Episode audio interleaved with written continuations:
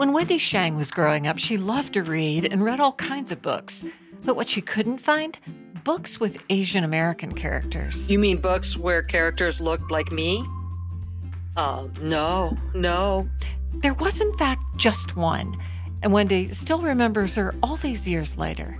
I'll tell you, um, Judy Blume will always have a special place in my heart, not just because she writes so wonderfully, but there was a character in her book, Blubber, who was Chinese American. And that was the first time I saw someone who had a background similar to mine in any form of pop culture.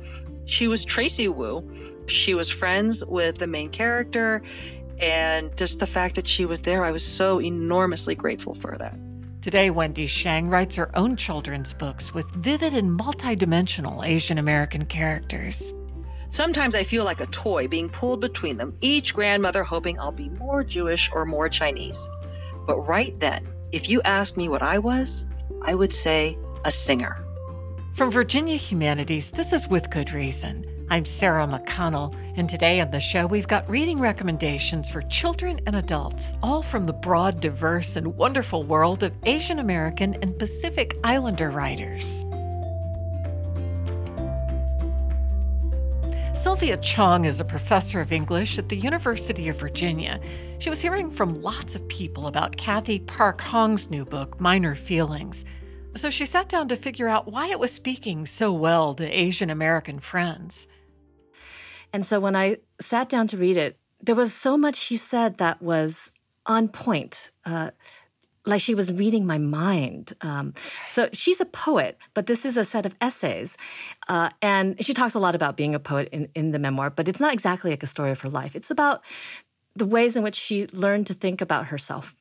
It's not quite discovering your identity. I think she always understood that she was a Korean American, but sort of understanding like the ways in which she dealt with being Korean American all the weird adaptations that we as minorities in America make and how messed up they are in a way, and how long it took her to realize that her way of being in the world was a sort of a betrayal. It's about the Asian American experience, but it's also just about what it means to not fit into a world and to not know what to do about that, and whether there's anything actually to do about that. Read a bit from Minor Feelings and help us understand what we need to know leading up to your recitation. Here's a quote, um, kind of a meta quote. It's about why she writes. Um, but I thought it really spoke to me because it's something that a lot of Asian American creatives, writers, filmmakers, poets, musicians struggle with. Like, you're an Asian American and you're making stuff. Um, like how Asian American is the stuff you're making? That's, this is one of the things I think a lot of people wonder. Should I go for something universal? Do I speak on behalf of all Asian Americans? Do I pretend that um, I'm just me and no one else is like me? It's this weird struggle. So this is a quote from a section about bad English, which when I read, I I have to tell you this story, Sarah. I immediately said, my husband needs to read this. My husband is also Asian American. He's biracial. South Asian descent. But he grew up with parents who were, uh, his dad, who's from India, very pro assimilation. Assimilation is just what immigrants do. And he, you know, learned European languages. He speaks French and German fluently. And he always tried to like fit in and assimilate and speak the language of where he's from. And he could never understand why my mother, who's been in this country for 40 years, still can't speak English. I'm not going to uh, read a part about mothers not speaking English, but this essay really spoke to me about how even when you speak English perfectly, it's always this fraught thing when you're a minority. It's not just about whether you speak well enough, but whether you deserve human rights, human decency as a result of how you speak, how your very accent betrays you no matter how much you try to fit in and and how complicated that all was. So like I remember thinking my husband has to read this. Maybe he'll understand why my mother still can't hold a conversation in English after 40 years. And she's never said why, but I think it's, you know, part of the same reasons. It's just hard to hard to stand for everything that people think you stand for when you open your mouth. All right, so let me read this um, this couple paragraphs from Cathy's essay on bad English. She said, Students have asked me, how do I write about racial identity without always reacting to whiteness? The automatic answer is tell your story. But this too can be a reaction to whiteness, since white publishers want the Muslim experience or the black experience. They want ethnicity to be siloed because it's easier to understand, easier to brand. Ever since I started writing, I was not just interested in telling my story, but also in finding a form, a way of speech that decentered whiteness. I settled on bad English because, as the artist Gregg Bordowitz said about radical art, it bypasses social media algorithms and consumer demographics by bringing together groups who wouldn't normally be in the same room together. What do you hear her saying that resonates with you? I think we're also afraid to speak on behalf of someone. You know, we're afraid that someone will yell us down and say, "You don't speak on behalf of me," right. um, and and so then we just end up speaking on behalf of you know I'm a first generation Chinese American, you know, raised in California, cis cis hetero female. Uh, like we we write only about us, and we can't imagine that anyone else shares our feelings or our experiences. I really identify with that fear of hers, and at the same time, I also think you know her whole book is a kind of a rebuttal of this because she's speaking nearby Asian Americanness and she hits it right on the nose. I think that's one of the funny things about identity politics. You know, people think it's like, speak who you are, speak your truth, you know, as she says.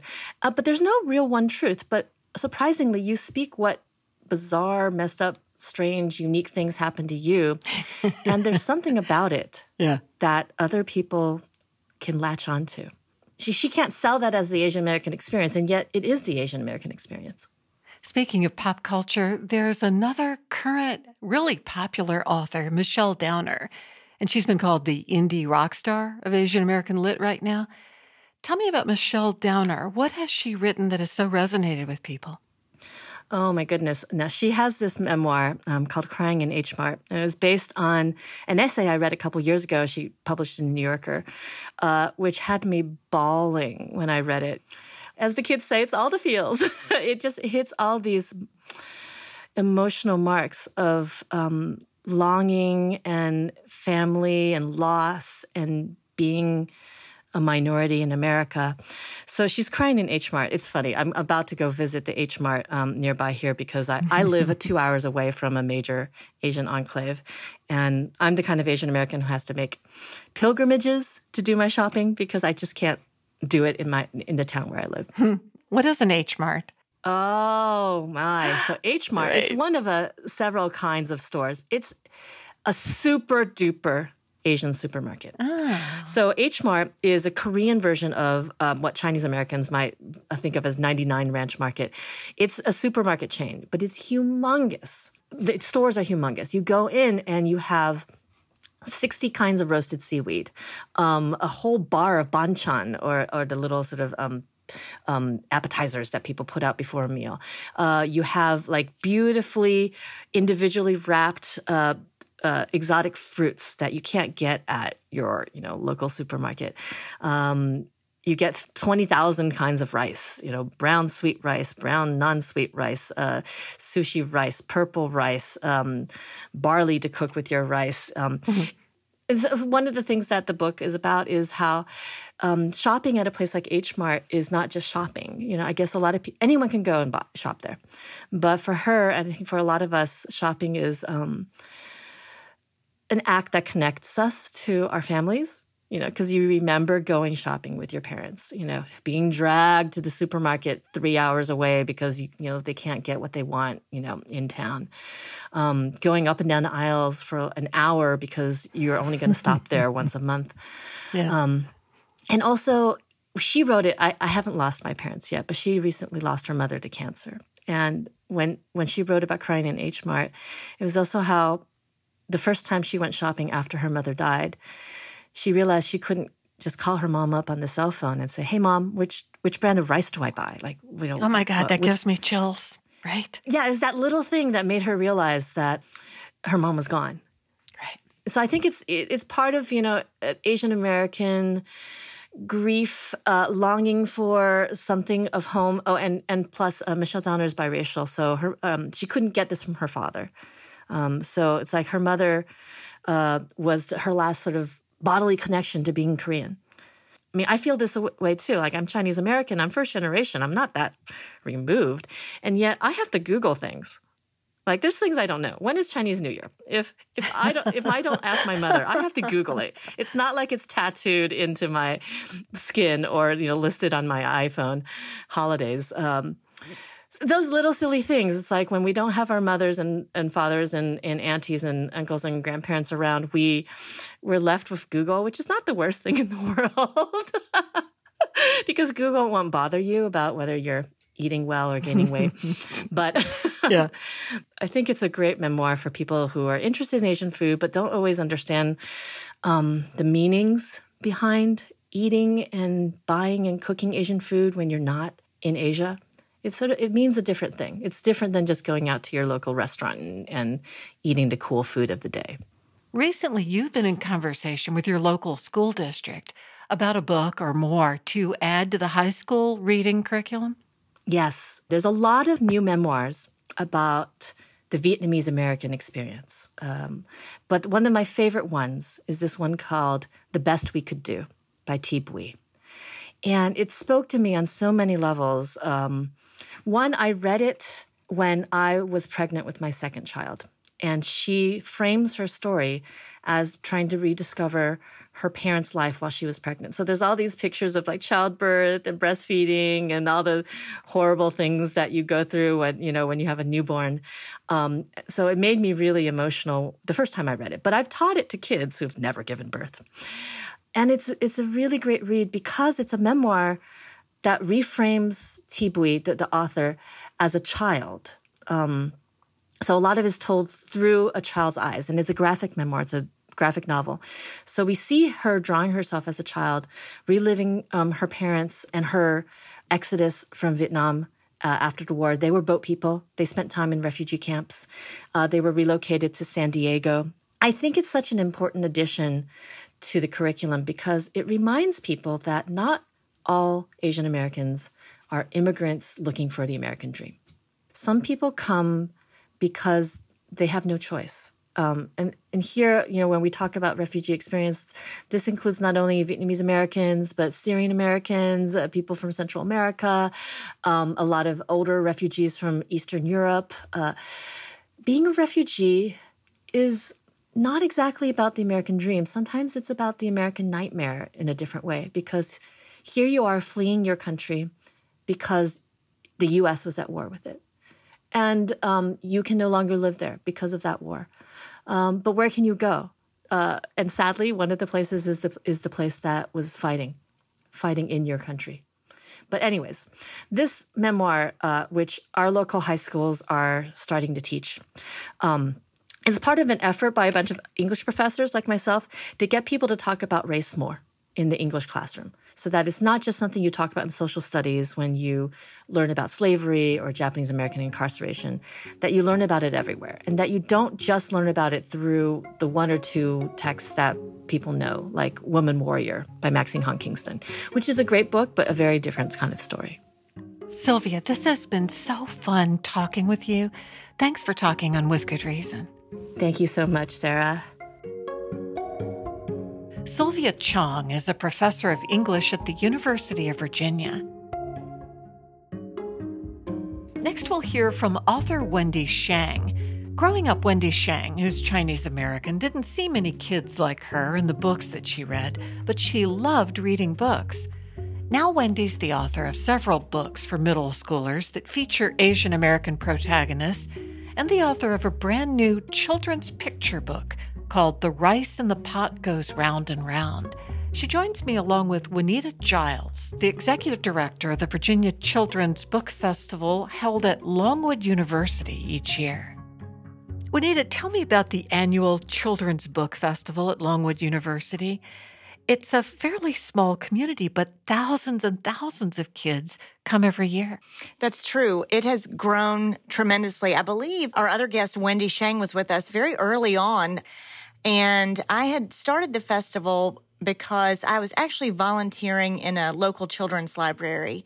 And I noticed that not many children were coming in, and I couldn't understand why. Reading had always been so important to me. And I dug around a little bit and found out some things that, you know, really um, worried me a bit, including that um, in Southside, Virginia, where Farmville is, where Longwood is, one in five adults is functionally illiterate. And I thought, this is not going to work at all because it's really hard to become a lifelong reader if you don't come from a reading home. And so I thought, what can I do to stand in that gap for these kids? And so my my inclination was to make the greatest field trip anybody could ever possibly take. And in that first year in 2014, we had about 700 children come, which was really good, I think, for our first year. But in 2019, which was our last in person festival, we had more than 16,000 children come.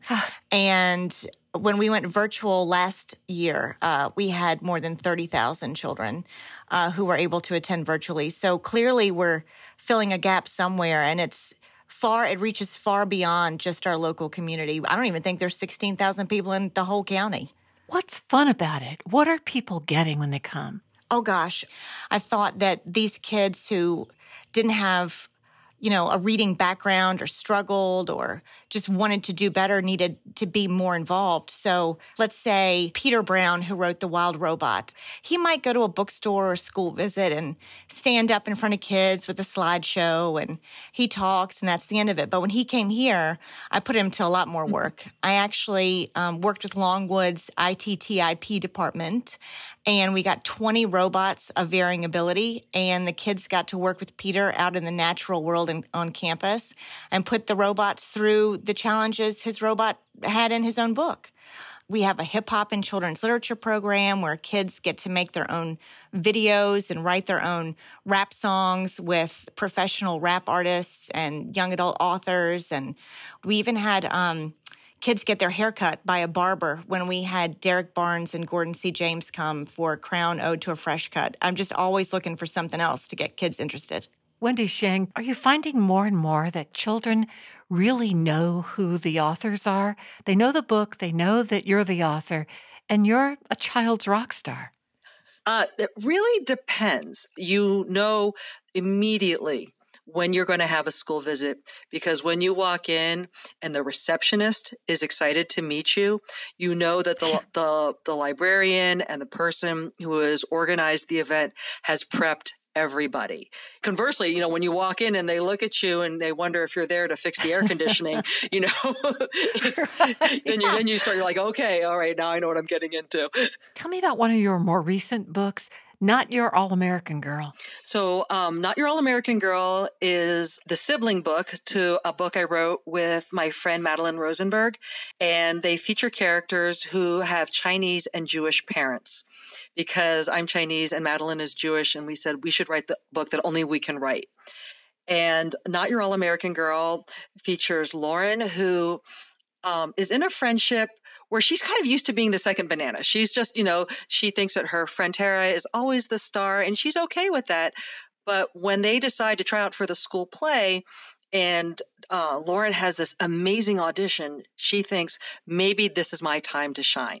But what, what happens is she is not cast as the lead because the director tells her the lead is supposed to be an all American girl and she doesn't look the part and she's rather devastated by this. And to make matters worse, Tara gets the the lead, and and they have a lot of feelings and conversations to work out. Partly because Tara is a, a little bit insensitive to Lauren's feelings, and also Lauren needs to kind of reassert her place in the world and not let these things deter her from her love of music. So this is the moment uh, after the audition, and she and she knows it has just gone wonderfully. When I got home from school, my grandmothers were attempting to watch Star Search on the VCR. Waipo, my Chinese grandmother, lives with us, and Safta, my Jewish grandmother, lives around the corner. It's convenient for arguing and watching Star Search. It's the only thing they have in common besides me, my brother David, and Burt Bacharach, the man who wrote Raindrops Keep Falling on My Head. They've been fighting over me pretty much since I was a baby, when Safta wanted to put me in lacy pink or white dresses, and Waipo said white was for mourning and that I should wear red, a happy, lucky color. Sometimes I feel like a toy being pulled between them, each grandmother hoping I'll be more Jewish or more Chinese. But right then, if you asked me what I was, I would say a singer.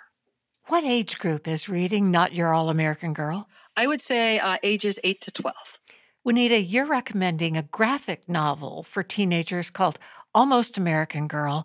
Why are you putting that forth? What do you love about it?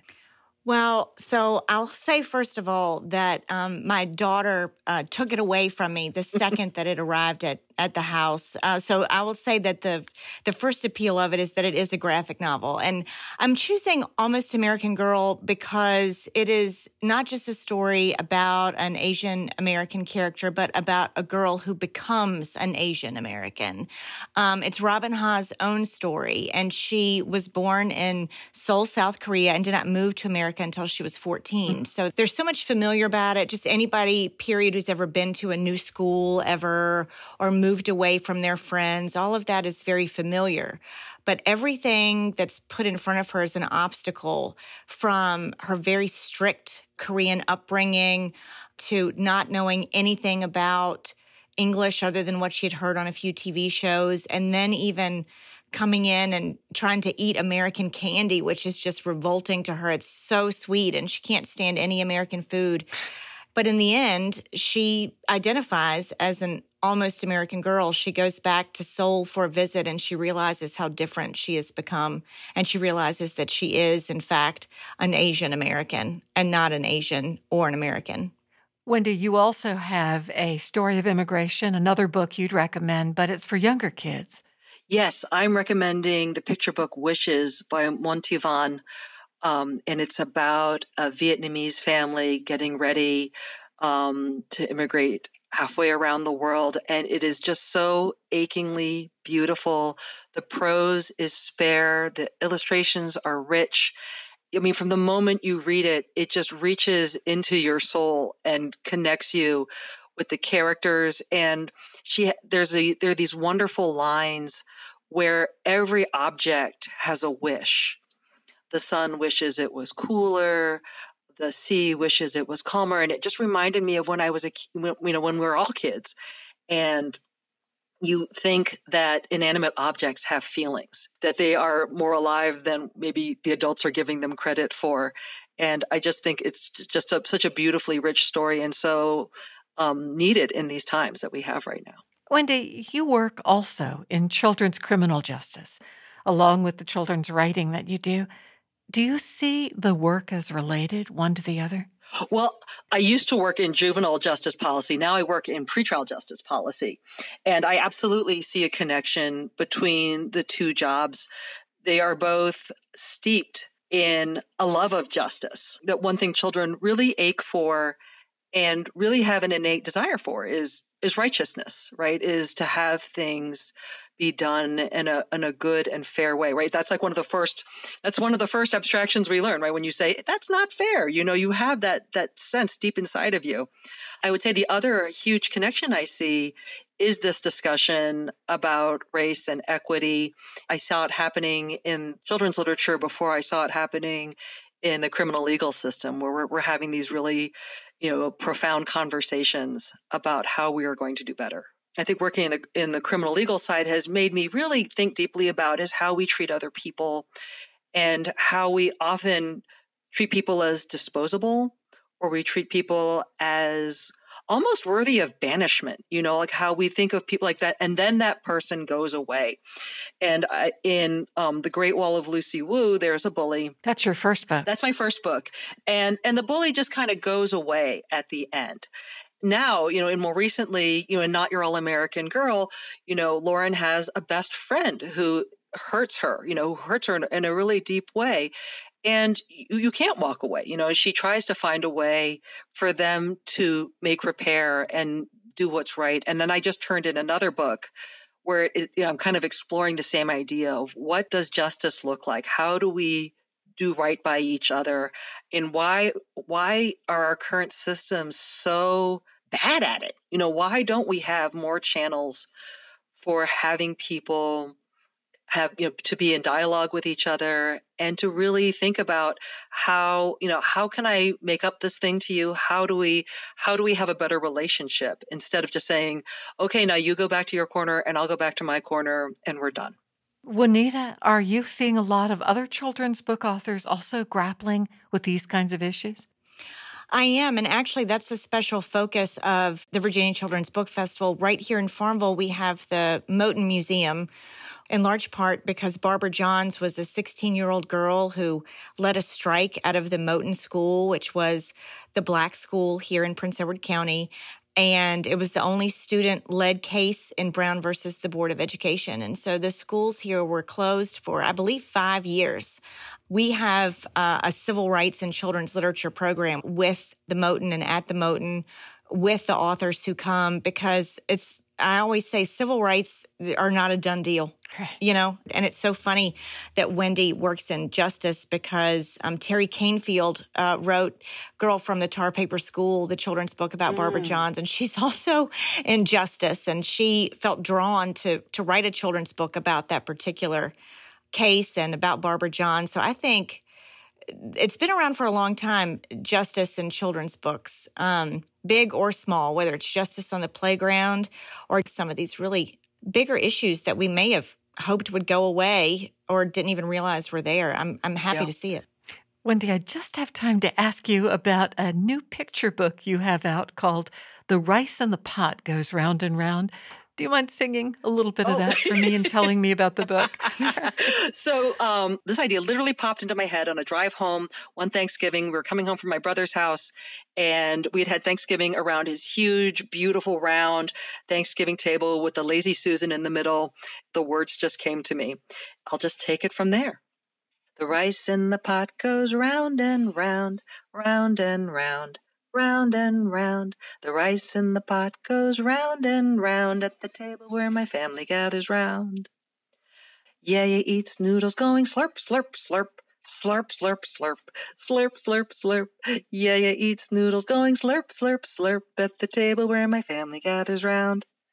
And then at the very end, it ends When my family gets together, it means I love you.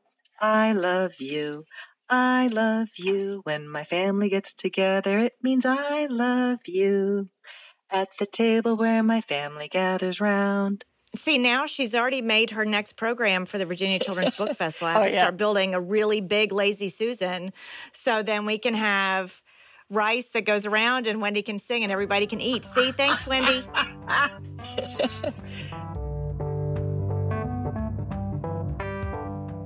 Juanita Giles is executive director and co founder of the Virginia Children's Book Festival, held at Longwood University each year. Wendy Shang is the author of many children's books, including The Great Wall of Lucy Wu, Not Your All American Girl, and The Rice in the Pot Goes Round and Round. This is With Good Reason. We'll be right back.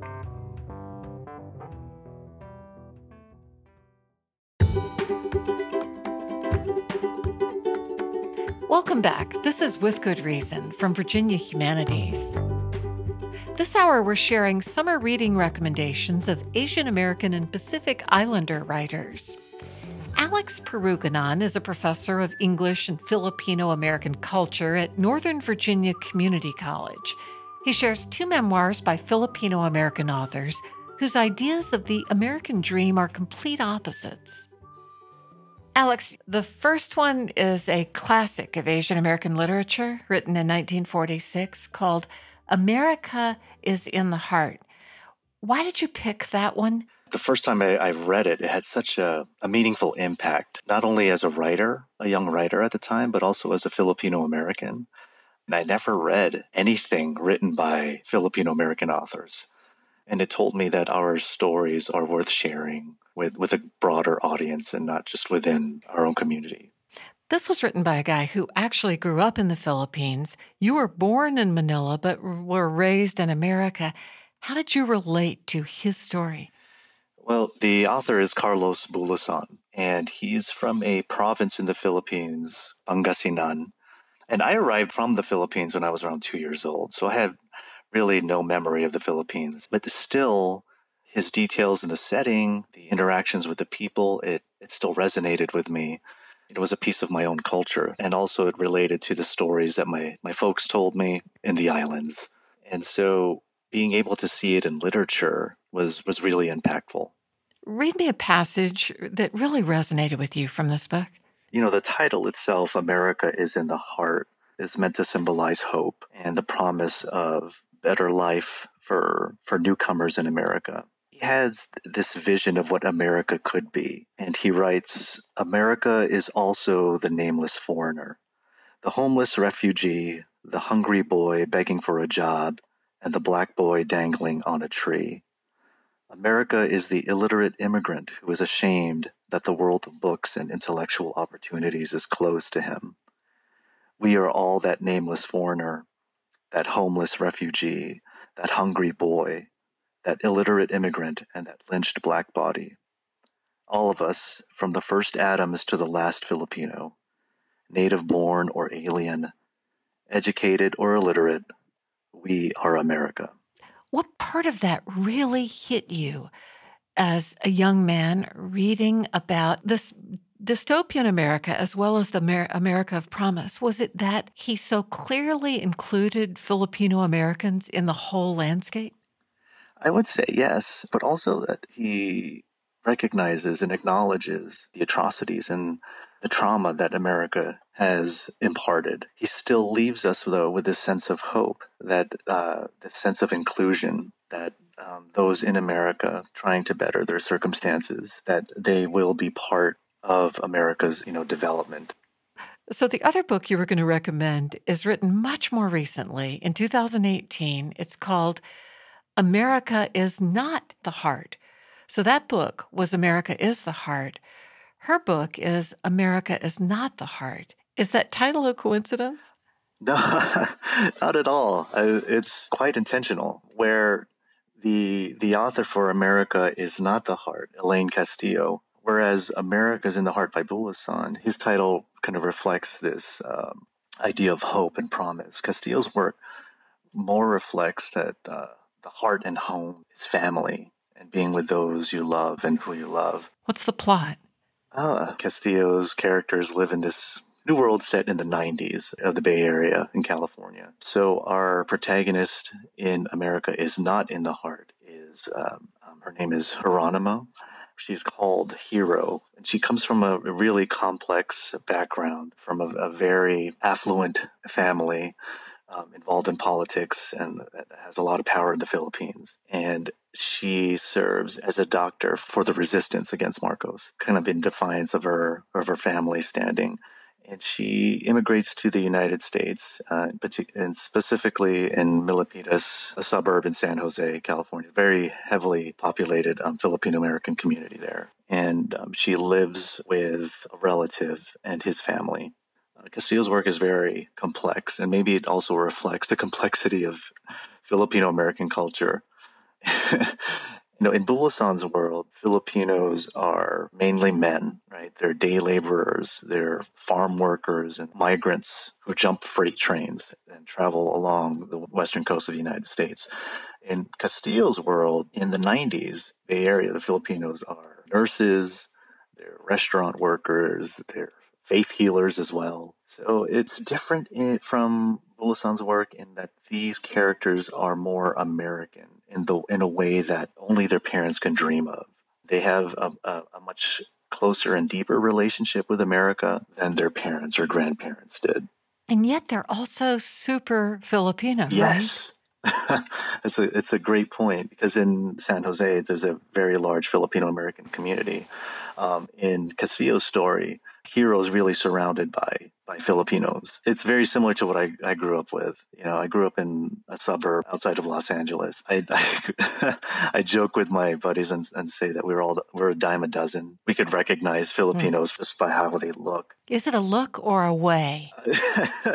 I would say possibly both. You know, uh, in like parties I attended when I was a kid, there, you're right. There's this way that. Uh, these kids kind of hmm. s- spoke and how they walked and how they composed themselves, the kind of music they listened to, the clothing that they wore. You know, this is the uh, late 80s and the 90s.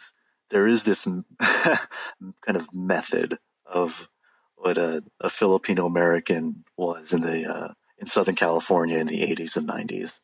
Was that a Filipino American group that you're part of as a very young boy that was called a b-boy crew? This is a this is a dance group, but a sort of a street dance group, right? Right, right. And you know, in the uh, 80s, where breakdancing and pop locking and uh, b-boying in general is very popular. I think if you were part of a dance crew, it as a kid, it it gave um, kids a, a, a lot of uh, respect among the community. You know, if you knew how to dance, if you knew the had some choreographed dancing with other dancers, and if you were able to battle battle out other groups, and it was almost a a symbol of status at the time. I think it's part of the Filipino culture, American culture at the time. Eh, you had to know how to dance. You had had to had, know at least somebody who who DJ'd. You know, and part of the conversation was um, being able to keep up with the popular songs, songs that we could use to choreograph our dances to. Castillo in this book peppers her writing with these languages that she does not translate. Were you familiar with those? Did you ever hear those languages growing up? I was only familiar with uh, Tagalog, uh, along with English, the primary language of the Philippines. The other languages she includes are Ilocano and Pangasinan, and it's it's was such a powerful choice to not include the translations, to not even italicize the font she wrote in these languages. It could be unsettling, I think, or, or even jarring for for a few readers. But why I think it's so empowering is that it's almost as if she's indirectly telling her readers, "Hey, this is not just for those who can understand English or read English. I'm writing for groups of other people as well."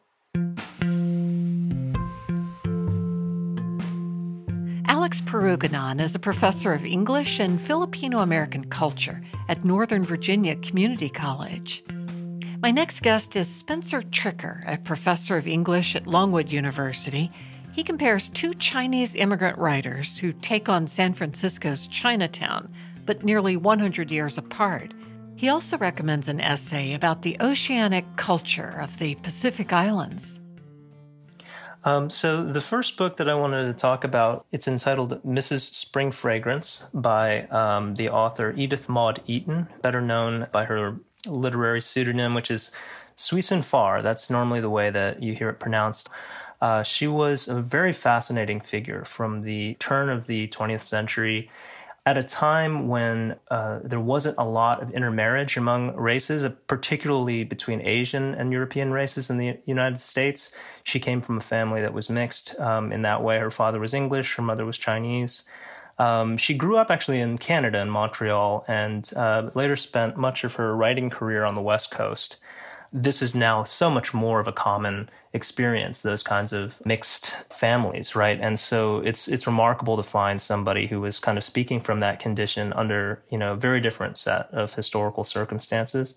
Mrs spring fragrance. Mm-hmm. great name. Yeah it, it was published it was the only book of her stories published during her lifetime in 1912 one thing that I think is really notable about these stories is that you know nowadays you sometimes if you if you think about or listen to uh, discussions of Asian Americans uh, and Asian American communities in the United States, you'll often come across this term, the model minority. But in the 19th century, um, that was completely different. There started to be, you know, tremendous anti-Chinese sentiment and and violence against them. It was within this climate that Sui Sin Far was was trying to provide a more sympathetic portrait of a major, you know, part of her family, her mother's people. Um, so that this it's an interesting thing when you look back on her work that she's really trying, especially in this collection, Mrs. Spring Fragrance, to provide an inside view and a, a kind of sympathetic portrayal of uh, Asian family life and and showcase the sort of depth of feeling and familial bonds between parents and children, for example, at a time when um, there were all these rampant and very virulent denigrating portrayals of particularly Chinese men who were predominated at that time. What other book do you have next for us? Are we staying in Chinatown? Yes. Um, so um, the next one that I thought uh, I'd, I'd, talk about is a later novel called Bone from 1993, and that's written by uh, the Asian American writer uh, Fae Myenne Ng.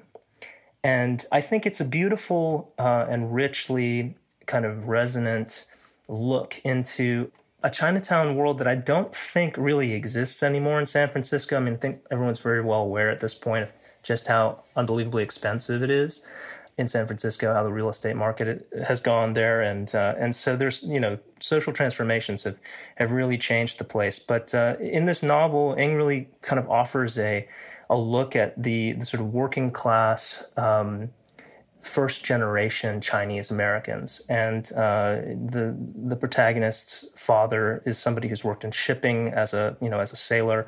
Uh, and and the mother has has been a seamstress uh, working in a sweatshop, and at times the protagonist Leila also has helped her with that work. So, uh, in the earlier part of this year, right, we were uh, all shocked and appalled to see what happened in Atlanta and the shootings one of the things that I kept seeing in coverage was the importance of, of thinking about the kinds of things that, that women, in particular in the Asian American community, are saddled with in terms of prejudices and, and the kinds of work that they end up doing. I think it was massage parlors that were brought into focus with that event. But here in Ng's novel, we, we see um, the work that goes on in these sweatshops making clothing. And I found it to be a, a very affecting novel for me. I really could feel and hear the sounds of Chinatown, and it, it, brought back snatches of Cantonese and things that I had you know grown up hearing in my own childhood. You also have an essay by a Pacific Islander, an author that you think would be fun for us to read.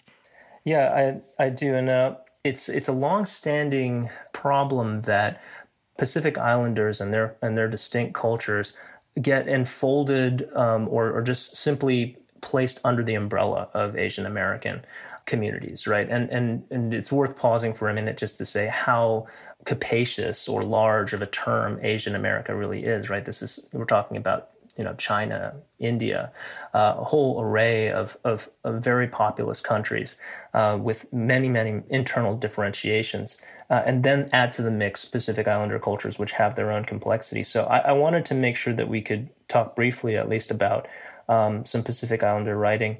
And so the figure that I'm calling attention to here is a, a writer who his name is Epeli Hau'ofa.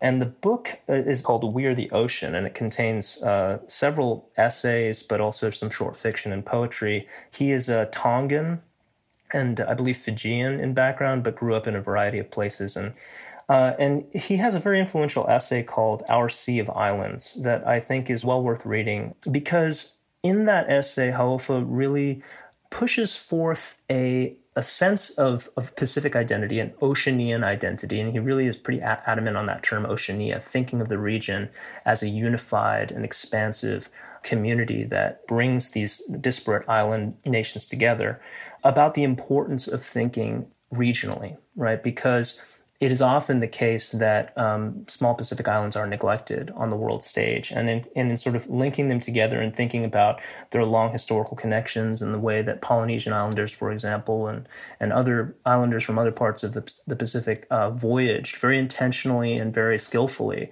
how the sea should be thought or the Pacific Ocean should be thought as a connective tissue really for all of these these communities that share a lot in common in terms of their languages and so forth and, and their cultural practices. Especially right there's an there's an environmentalist emphasis that these are the sorts of places that are um, that are very much at risk as uh, climate change impacts our world and, and we see sea levels rise right? Uh, so what what I think is so beautiful about this collection of essays and the essay itself is that it really reminds us of just how magnificent the cultures of those places are and despite a, a, long litany of, of kind of you know abuses and neglects that they've endured, um, they are this people that deserve our attention, and um, and that you know we should really um, embrace the, the heritage they bring to us as a world community. Spencer Tricker is a professor of English at Longwood University. Next, we have Luisa A. Igloria, poet laureate of Virginia and professor of English at Old Dominion University. She shares two graphic novels and a collection of nature essays. I Was Their American Dream is written and illustrated by Malaka Gharib. She is an artist, a journalist, and a writer based in DC. Uh, the blurbs describe this graphic memoir as something that looks up uh, at how she grows up half Egyptian, half Filipino, and 100% American. But I just think it's a really fun book where she explores stories and memories about growing up biracial with a Catholic mom and a Muslim dad. She talks about her parents' individual immigrant stories, their eventual divorce, but the ways in which they continue to stay in touch with family and these hundred and more maddening but also lovable ways in which our families are so distinctly families, if you know what I mean. Um, in it, there's also a mini tutorial on how to draw and write a zine. There's even a microaggressions bingo page. And there's, yeah, right. I think that's so fun. But one of the things that I appreciate most about this book is how it portrays the immigrant story as not just another FOB or fresh off the boat story. Like before her parents came to America, they were already professionals in their own right with skills that they brought with them to the US. Whereas typically you might hear or see or read of the American dream uh, as something that immigrants come to America in order to achieve, and that it's only when they're here that they find the education or the means to make it. So, this is a refreshing new take on that. You're also putting forth a book called Hello Universe by a mm-hmm. Filipino author. Is it a children's book? It is. It's a children's book, but I'd say uh, it's a book that everyone should read. So Erin Entrada Kelly was born and raised in Lake Charles, Louisiana, but she now lives in Delaware. Her mother is a Filipina immigrant, and she talks about growing up and being aware that she was the only kid in her neighborhood who had an immigrant parent. And she writes because she knows how important it is for children to see themselves in books. But in terms of the narrative itself, Hello Universe explores uh, the subjects of friendship and bullying. And in, in the book, there's a group of preteen friends. They're mostly like, I say like 11 years old, and they're each so distinctly themselves. There's a Filipino American boy. There's a Japanese American girl who believes she has psychic powers. And her sister, there's a girl who is deaf. And there's the neighborhood bully who basically provides a catalyzing situation so that each character is able to step out of themselves and greet something bigger and more unknown, but also full of potential. And without, you know, going into spoilers necessarily, that's mm-hmm. the hello universe of the title. It's interesting. You talk about the author, Erin Entrada Kelly, writing about her mother's experience. Mm-hmm. You also write about your own mother in your recent published collection, Maps for Migrants and Ghosts. Yes, that's true. I think that's also uh, an aspect of having felt like my life in the diaspora as a writer is constantly one that uh, makes these gestures of looking back. I'm constantly looking at the past, looking at memories and mining these memories for stories and for, you know, like illuminating things for my own life. And so this is a story about a history and it's a story about larger things that, than I am, but it's also a book that's full of very personal memories. And here is one, um, poem that is about three, basically three memories, three pictures that I remember of my mother. And it's called Mother Three Pictures. She is beautiful in that photograph where they are dancing in a room full of other couples. She has a beauty mole penciled on her cheek, slightly to the right of her lip. Her eyebrows are two perfect arches, her hair a dark beehive. I think there are dots on her dress. Where is this photograph? I would like very much to have it. Beautiful. We just have time for one more book, and this is a book you love by another Asian American author. It's called World of Wonders in Praise of Fireflies, Whale Sharks, and Other Astonishments. Yes, I'm so glad I have a chance to talk about this book um, by Aimee Nezhukumatathil, who is a wonderful poet, lovely human being. I have known her for years, but last year she came out with this book, which is a collection of nature essays, her very first nonfiction work, um, and it has gorgeous illustrations by Fumi Mini Nakamura Now, Aimee's Indian father was a geneticist, and her Filipino mother was a microbiologist. And so the curiosity and wonder about nature that's on every page of this book was instilled in her as a child by her parents, but especially by her father, who took her and her sister on hikes and taught them how to identify plants and constellations. She's also spoken about how growing up she didn't recall seeing any nature books written by people of color and how it's so important to have literature about the world, about nature and science written by those who look like you. So here are the first two sentences of the first essay titled Catalpa Tree. A catalpa can give two brown girls in western Kansas a green umbrella from the sun.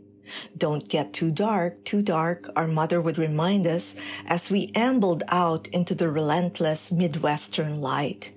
And when I read that, I was completely smitten and I felt invited in. And if in the summer you can still find dancing frogs on some rock ledge near water, or in winter if you can glimpse a red spotted newt skittering under the surface of ice, you know, these are Aimee's words from the book.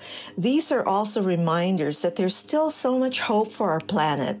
If only we would stop to look and really pay attention perhaps we can still slow down that doomsday clock, that apocalypse clock. You know, we're on the edge of environmental extinction, we are told, but maybe there's hope. And these essays, I think, give me a lot of that. Luisa A. Igloria is Poet Laureate of Virginia and Professor of English at Old Dominion University. Her most recent collection of poems is Maps for Migrants and Ghosts. Support for With Good Reason is provided by the University of Virginia Health System, pioneering treatments to save lives and preserve brain function for stroke patients. UVAHealth.com. With Good Reason is produced by Virginia Humanities, which acknowledges the Monacan Nation, the original people of the land and waters of our home in Charlottesville, Virginia. Our production team is Allison Quantz, Matt Darrow, Lauren Francis, and Jamal Milner. Maya Neer and Cassandra Deering are our interns. For the podcast, go to withgoodreasonradio.org. I'm Sarah McConnell. Thanks for listening.